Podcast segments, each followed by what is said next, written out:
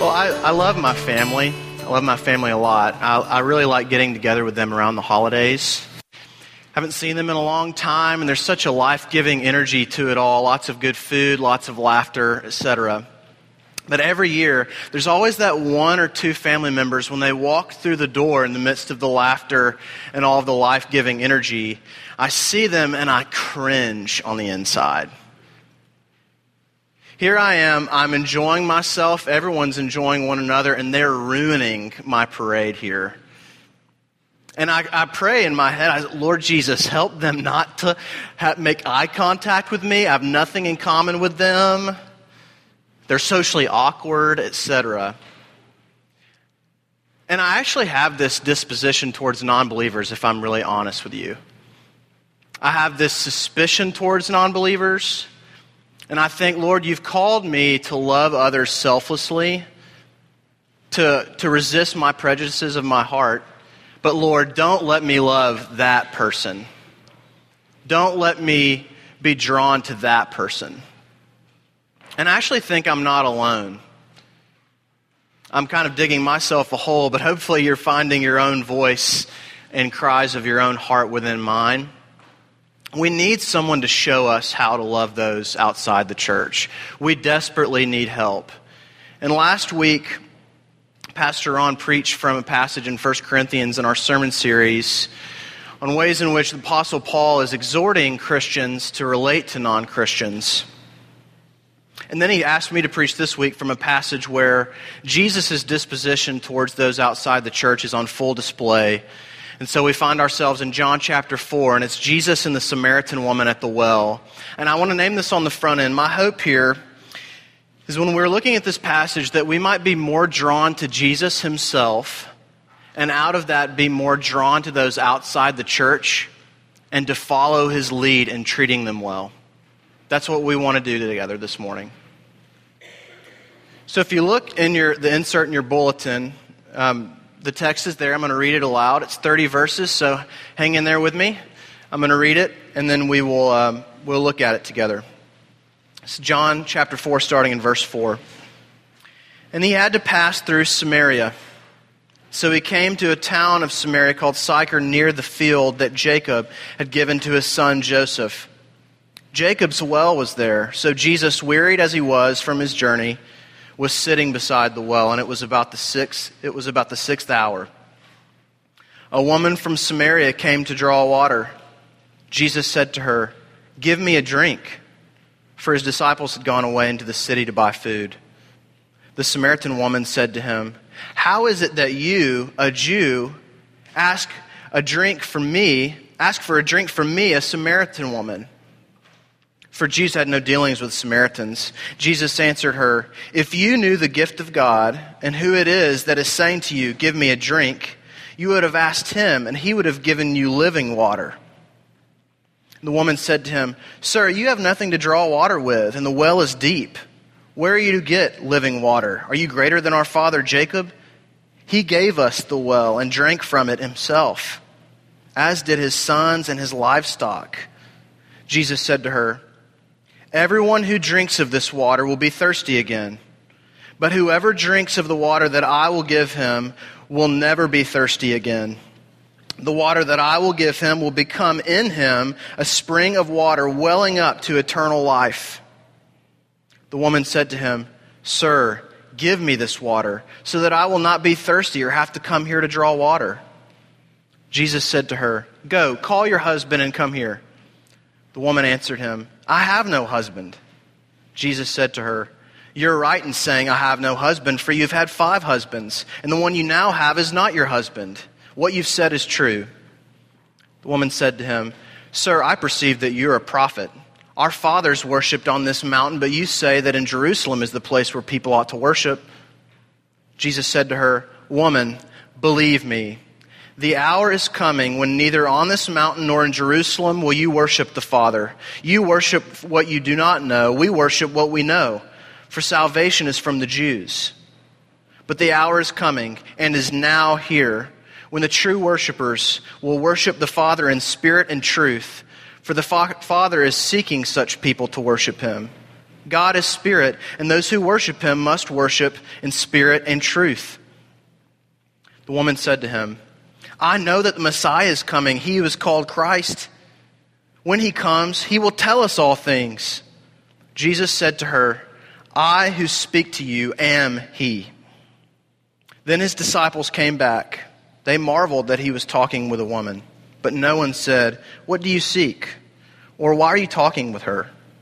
So the woman left her water jar and went away into the town and said to the people, Come, see a man who told me all that I ever did. Can this be the Christ? They went out of the town and were coming to him. Friends, this is the word of the Lord. Now, there's a quite a lot going on in this passage, but the first thing that we see is Christ breaks barriers. If you're familiar with this story, then you know between Jews and Samaritans, there's a lot of social pressure and prejudices and barriers. Here's how one commentator described the Samaritans at the time of this interaction. In Jesus' time, the Jews hated the Samaritans even more than they despised pure Gentiles, for they regarded them as polluting the blood of the patriarchs. It was for this reason that the Jews often took the longer routes around Samaria rather than direct and shorter road through the center of the country. We could summarize the social barriers between Jews and Samaritans this way it's the problem with her gender, her religion, and her sin. First, with her gender, Jewish rabbis were not to have female disciples during this time. And certain Pharisaical sects were extremely dogmatic on determining what roles women could play in society and in religious life. Next, with her religion, the Samaritans worshiped multiple gods. They built their own temple. They only adhered to the first five books of the Old Testament, the books of Moses. And the problem of her sin this woman had several husbands, we're told.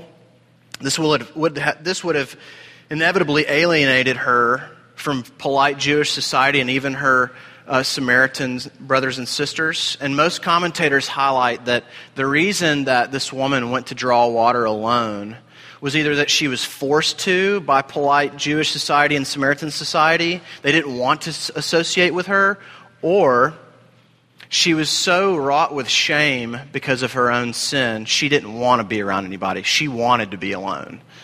So, what we should feel, my point is this that this woman is a true outcast. This woman is a true outcast, and we must have this in the back of our minds as we get into this interaction between her and Jesus. So, what happens? First thing we learn in verse 6 is that Jesus is weary and tired, fatigued from traveling. And before we get into the interaction, the request for water and so on, I kind of want us to just sit in the fact that the second person of the Trinity, we're told, experienced fatigue from travel. What a profoundly normal and human thing for the promised Messiah to experience. This not only should inform the way that we think about Christ as fully God and fully human, but actually it informs the way that we should be reading this interaction between the Samaritan woman and Jesus. This is a man who understands what it is to be human, but as fully God. So he stops for water and he asks for water. So what does this what does this do? what is Jesus doing and asking? He's asking for help. He's showing that this woman is someone who deserves respect and someone who has value. That's what he's communicating to this woman. Some people have even highlighted that Jesus, tired and weary, needing water, he's actually being vulnerable with this woman and saying, I need something and you have it. I need water. Can I have a drink? Now, it's profound to think that Jesus is tired and that he's actually asking for any human being for water. I mean, it really, if we just kind of, we could preach just one sermon on that, it's profound. But it's even more profound that he's asking this woman for a drink of water. He's breaking so many cultural barriers. He's there alone with her. This would have been appalling to polite Jewish society. One commentator highlights that it's almost Jesus is acting like he's oblivious to what divides people. And that's exactly right. He is acting oblivious to what divides people. He's modeling for us what it looks like to relate to those outside the church. He's showing her inerrant. He's showing that she is someone of inerrant value. In the TV show Friday Night Lights, uh, which is a TV show about high school football in Texas, there's one of the star players is a guy named Tim Riggins who um, is an orphan. He and his brother live alone. They were abandoned um, at an early age. And when Tim is not playing football, he can be found partying with multiple girls and usually drunk or hungover. He's a real outcast in society, both in the town, the high school, and then even on the football team. You don't want to be caught with Tim Riggins. That's what we, that's one thing's clear. Now, as football coach, Coach Eric Taylor, he and his wife have a great marriage. His um, family goes to church every Sunday. His kids obey um, their parents, etc. There's serious barriers between the coach and this troublemaker football player. But something interesting happens when Coach Taylor begins to see serious beauty in Tim's life. He sees that he's a hard worker, he's a loyal friend, he's a sensitive kid. And he commits himself to Tim in a kind of mentorship relationship where Tim actually begins to flourish on and off the football field. And these kind of flickers of goodness in Tim's life as the show progresses become way more apparent for the viewer. And you actually, watching the show, Tim has won you over. So I want to ask you who in our culture are you allergic to? Who in our culture are you allergic to? Is it the sexually promiscuous? Is it the gay community? Is it the unsafe neighborhoods that you always try to avoid driving through? Is it the liberal denomination? Because they're liberal theological stances, they can't add anything to the kingdom. Who is it that you're allergic to this morning? Whoever came up in your head, that's exactly the people that God has called us as His children to love. And we're kidding ourselves if we don't admit that there are serious prejudices erected in our society between the church and the unbelieving world, and as we've kind of addressed in our own heart. What does this look like to love these people? Well, I think it might look very practically like apologizing and repenting to non Christians that you haven't showed them with respect or value. It might look like inviting gay neighbors over for dinner I don't know what it's going to look like, but it's our calling. One of the, the essential Christian teachings um, in the Bible is that human beings are created in the image of God. And when sin entered into the world, this image was distorted.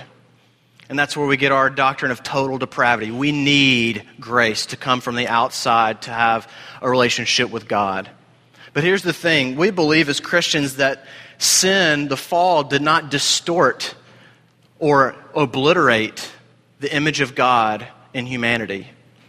So I want to ask you I know you probably believe that on paper theologically, but do you know that people outside the church bear the image of God? Does that inform the ways that you see those outside the church, the way you look at them, the way you talk with them? John Calvin once said, We ought not to reflect on the wickedness of man, but to look to the image of God in them, an image which, covering and obliterating their faults, should by its beauty and dignity allure us to love and embrace them. May we be this kind of people.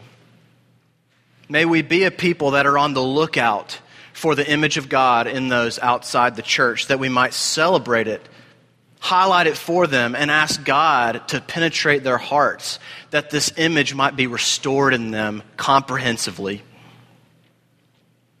Now, Jesus doesn't stop there. In the next few verses, this, uh, the importance of water is expounded. They start talking more about water. After being caught off guard by Jesus' request, the woman actually, essentially asked him, How in the world are you, we're alone right now. You, a Jewish man, asking me, a Samaritan woman, for water.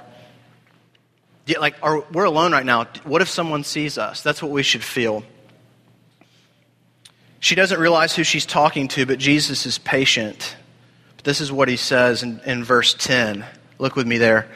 If you knew the gift of God and who it is that's saying to you, Give me a drink, you would have asked him, and he would have given you living water. Now, Jesus is beginning to reveal himself. He's beginning to self disclose more and more through the image of water. She still doesn't get it, but Christ is still patient nonetheless. In verse 12, The woman asks a question about Jacob Are you greater than our father Jacob? This question is laced with theological implications.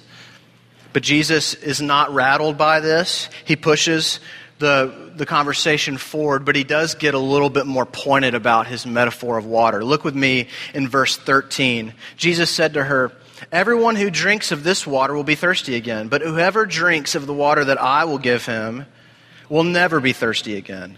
The water that I will give him will become in him a spring of water welling up to eternal life. The woman said to him, Sir, give me this water so that I will not be thirsty or have to come here to draw water.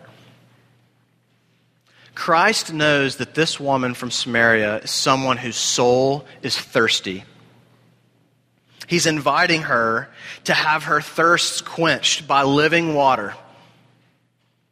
And it's exactly what this woman is looking for. We're told she has had multiple marriages. She's alone and alienated. Most commentators point out that this woman was somebody who looked to the institution of marriage, either its status that it sort of brought in her society or the sexual benefits. She was looking to marriage to fulfill and quench the thirst of her soul. That's what she was doing. And this is something we can relate to, right? Even as Christians, we look to relationships, status, money, security to satisfy our deepest longings. We look to the things that are actually gifts from God to satisfy us rather than God Himself. And in a real sense, this request for a drink, which again is incredibly mundane when we think about it, very normal and human for Jesus to do, it takes a turn into very existential theological uh, discussion about what it means to thirst for God and that God being the ultimate satisfaction for the thirsts. Jesus is saying there's only one source of water that truly quenches one's soul thirst, and it's me. So all of our longings for safety, love, belonging, justice, and satisfaction are met solely through the person and work of Jesus Christ, true living water. Important to note, especially when you're reading this story casually, I don't know if you've thought about this before, but there's a phrase that's pretty striking when he says, Jesus is saying, You'll never thirst when you get this water you can really misread that phrase, and I think it's important to say something about it. Jesus is not saying that once you become a Christian, you will not doubt or struggle or have soul thirst anymore. It's not what he's saying. And actually, the image um, of living water helps us understand what he means. The image of living water is referring more to the source of the water than anything else. So Jesus is saying, living water. I'm the source, and not only that, this source, this living water, never runs dry. That's what he means. So for you and me as Christians, we will get thirsty again. You can bank on that. You're kidding yourself if you don't. But the point is this Christ is living water. Yes, our souls are thirst by our, our thirsts are quenched by him, yes. But this stream never runs dry and it's always available to us. That's what he means. Next, we see that Christ knows about the woman's sexual sin, these multiple marriages. Look with me in verse 16. Jesus said to her, Go call your husband and come here. The, the woman answered him, I have no husband. Jesus said to her, You're right in saying, I have no husband. For you've had five husbands, and the ones that, one that you now have is not your husband. What you said is true. Jesus shows that he has knowledge about what she's been through in her life. Further than that, Jesus wants this woman to know that he knows that she's had multiple marriages. Jesus wants her to know that she is known. He's essentially saying, I know your past. I know you've had multiple marriages. Further than that, I know your soul's thirsty. I know you're, going to, you're going to these places, and I'm standing right in front of you. Come to me. That's what he's saying. That's what's implied. Now, we should, this is important. Jesus does not view and treat this woman solely in terms of her immorality. Jesus does not view and treat this woman solely in terms of her sexual immorality. He treats her and sees her as someone who has soul thirst, someone whose soul is thirsty. Listen to these words from John Stott in describing sexual immorality and sort of what under, underlies it. It's under the surface. At the heart of the sexual condition is deep loneliness, the natural human hunger for mutual love, a search for identity, and a longing for completeness. Why do you think that U2's most popular song that they've ever uh, written is I Still Haven't Found What I'm Looking For? Song is so popular not only in their discography, but in American culture at large. Why do you think that the parable of the prodigal son is so popular in biblical literature, but also it's become essentially a literary genre and a narrative genre in TV shows and movies and narratives all across the country? Like, there's so many prodigal son stories all over Netflix. Non Christians are those that are satisfied, that are looking for satisfaction in all the wrong places. It is just the truth. And maybe I'm describing you before you're converted to Christianity if you're a Christian. Maybe I'm describing you here if you're not. But I think a serious temptation as Christians is to view those outside the church solely in terms of their immorality. Now, Jesus isn't downplaying this woman's sin. I'm not trying to downplay sin in this sermon. But what I am suggesting is that we should cultivate a vision that looks through the immoral acts. That when we see the immorality in our culture, we should learn to ask ourselves and ask one another, what are they thirsting for? And as Christians, believers in Lord Jesus Christ, we know exactly what they're thirsty for. They're longing to know and to be known and to love and be loved by Jesus Christ. We see that the woman's getting closer and closer to this messianic identity that Jesus essentially is going to self disclose in a very explicit way. But she still doesn't get the picture, and Jesus leads her step by step. She wants to change the subject. She wants to talk about the ins and outs of true worship. And Jesus talks about spirit and truth, wor- truth worship to contrast the kind of worship she's speaking of that's bound to a geographical location. That's what he's doing. But the climax of this story is when Christ finally and explicitly tells the woman who he really is. Look with me, starting in verse 25.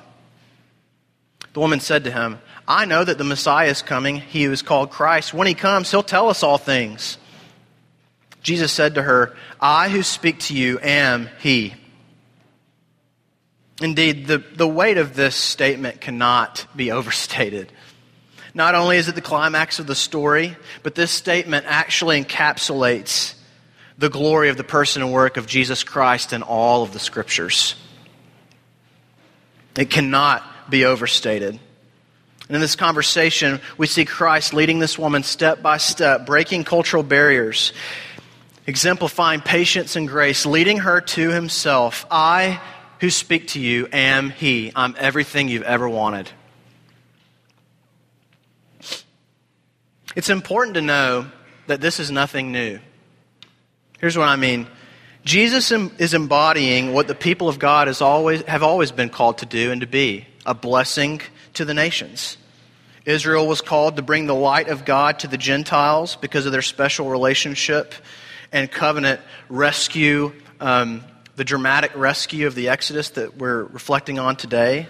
In light of that rescue, then comes the law, then comes go bless the nations. A relationship with God always results as, as a people being compelled to look outwardly. This has always been the core of our identity. This is exactly what Christ is modeling for us. Now, at the beginning of our time, we've acknowledged that we need help. I talked about my goofy family story and the goofiness and sinfulness of my own heart. I hope you found your own voice in mine. We need help. We need someone to show us how to do this right now in the world, to relate and treat non Christians as we are called to. And we've seen Christ do it beautifully. Jesus didn't view the, and treat the Samaritan woman in terms of her race, her religion, her sin. He sees her as someone with value, as someone whose soul is thirsty. And look, as Pastor Ron went over, I know we can be overwhelmed right now as we look out in the world. especially when we hear language of systemic brokenness in our world. What can the church possibly do? I want to suggest, along with Pastor Ron, that we land and, and die on the hill with Jesus Christ and seek Christ likeness in our culture. To be like him. She was a social outcast, the Samaritan woman was, and Jesus went after her. He initiated her we must seek to go outside the church to seek after those Jesus is bringing to himself. Let us be a people who not only see the image of God in non Christians, but celebrate it, highlight it, and pray that God would penetrate their hearts to restore his image in them. Let us not see the, the immorality of the culture solely in terms of the acts, but the thirst underneath the acts.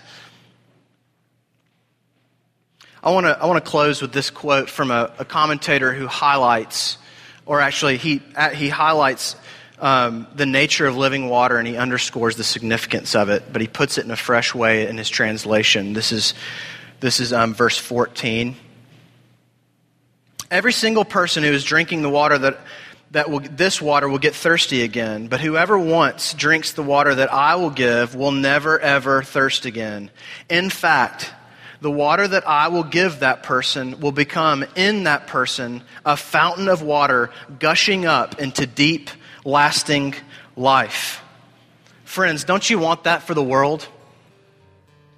Don't you want that for St. Louis? Don't you want that for Webster Groves? Don't you want that for your coworkers and family members? Let us be a people who not only embody Christ's character to the world, but point to living water himself, Jesus Christ. Amen.